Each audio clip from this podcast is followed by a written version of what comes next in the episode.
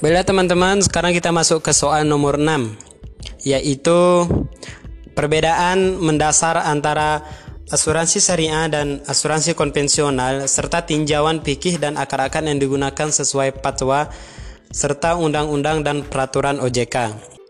Perbedaan mendasar atas asuransi konvensional dengan asuransi syariah itu bisa kita lihat dari beberapa aspek. Yang pertama dari aspek konsep. Jadi asuransi konvensional itu memakai transfer of risk. Jadi perjanjian antara dua pihak atau lebih yang mana pihak penanggung mengikat diri dengan pihak tertanggung dengan menerima premi asuransi untuk memberikan penggantian kepada tertanggung. Sedangkan asuransi syariah itu memakai sharing of risk. Jadi usaha saling tolong menolong dan saling melindungi di antara para peserta melalui pembentukan pengumpulan dana tabarru yang dikelola sesuai prinsip syariah untuk menghadapi risiko tertentu.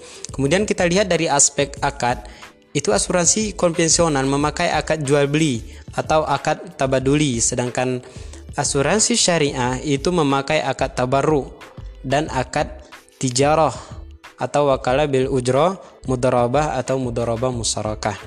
Kemudian kita lihat dari aspek kepemilikan dana. Asuransi konvensional dana premi seluruhnya menjadi milik perusahaan. Jadi perusahaan bebas menggunakan dan menginvestasikannya. Sedangkan pada asuransi syariah itu dana kontribusi sebagian milik peserta atau sahibul mal dan sebagian milik perusahaan sebagai pemegang saham atau disebut dengan mudarib dalam mengelola dana tersebut. Kemudian kita lihat dari aspek investasi. Jadi asuransi konvensional bebas melakukan investasi sesuai ketentuan yang berlaku dan tidak terbatas pada halal dan haramnya instrumen investasi yang digunakan.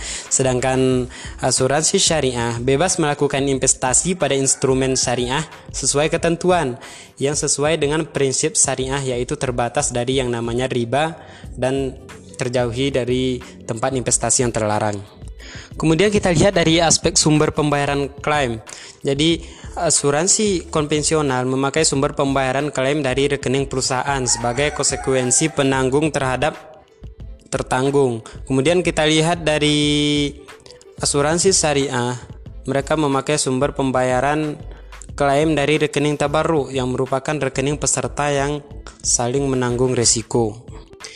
Kemudian kita lihat dari aspek hukum. Asuransi konvensional itu bersumber dari pemikiran manusia dan kebudayaan, sedangkan asuransi syariah itu bersumber dari Al-Quran, hadis, dan ijma para ulama. Kemudian kita lihat dari aspek misi dan visi.